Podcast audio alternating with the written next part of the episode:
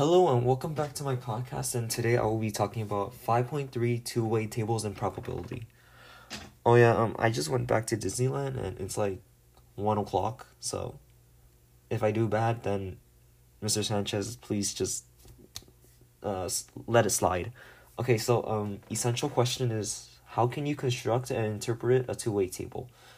So, first off, a two way table is a table that organizes data by two variables a column, well, yeah, a column and the row. So let's say I have the row on top is um organizing the attended attended pe- um and attended people that went to um prom and the people that didn't go to prom and then the total and the column has juniors seniors and the total so um it's gonna like let's say we have um 42 juniors that went and 70 seniors that uh, went. So the first the second column is gonna have attended and below it is gonna have the amount of juniors and seniors that there is. So the row that has um the section juniors we put 42 under attended. Because the juniors attended well 42 juniors attended prom. And senior seniors are same thing 72 rows of seniors and then columns of attended. Okay so marginal frequencies are practically the total of each rows or columns. So let's say we have the row the column attended and there's 42 juniors and 77 seniors. So the marginal frequencies of that row is going to be 119. And for columns, it's practically all the juniors. So the people who attended is 77, and let's say the people who didn't attend is 37.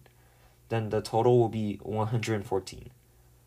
So that's marginal frequencies. Next is relative frequencies, which is kind of a pain, but mm, actually not really, but whatever. Okay, so this time it's going to be the probability of each option. So it's going to be the total amount of things or, you know, juniors and seniors of attended and not attended. So let's say, well, 22 people, 220 juniors and seniors. So let's go back to 42 juniors that attended. So out of the 42 juniors, out of the 220 juniors, only 42 went. So 42 over 220 is the probability of juniors going to prom. Okay, so that's practically finding relative frequencies. And you're to do that for like everything. So like everything in your table practically. So um, next off, finding conditional probabilities. So finding conditional probabilities is like crap. Um, when you have the total of something, and then, uh, wait.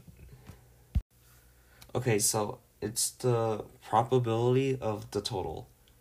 So let's say that um, it's gonna be long, but whatever. A satellite TV provider surveys customers in three cities. The survey asks whether they would recommend the TV provider to a friend. The results, okay, blah blah blah. Um, what is the probability that a random selected customer who is located in Santa Monica will not recommend the provider's provider to a friend? So the column that says no, that is in the section of Santa Monica has a 0.03 probability. And the people that said yes has a 0.27. So the total of the people that are in Santa Monica is 0.30. So that's the total. And then the people that said no is 0.03. So your conditional probability is 0.03 over 0.30 30 because the total is 0.30 and the probability or like the amount of people that said no is 0.03 so that's practically conditional probability. And um, lastly is going to be comparing conditional probabilities. So um next example is a jogger wants to burn a certain number of calories during his workout. He maps out three possible jogging routes. Before each workout, he randomly chooses a route and he determines the number of calories he burns whenever he reaches his goal. The table shows his finding. So for A, route A, the probability of him reaching the goal is 0.22 and the probability of not reaching his goal is 0.12. And then B 0.22 not reaching his goal is 0.8 0.08. And then C is 0.24 and not reaching his goal is 0.12. Okay, so we're looking for him reaching his goal. So if we get the total of A, it's going to be 0.34. But the probability of him reaching his goal is 0.22. So if we divide that, we're going to get 64%. And if we do that for the like for each of the route A, B, and C, we're going to have 64%, 73%, and 66%. So we're gonna try to find, well, we're gonna pick the one that has the best probability because we want the one where he reaches his goal. The higher success rate, it mean the higher success rate of him reaching his goal, practically. I think I just repeated myself, but whatever. Okay, so um, and that would be route B because he has a seventy three percent of reaching his goal. So that's comparing conditional probabilities.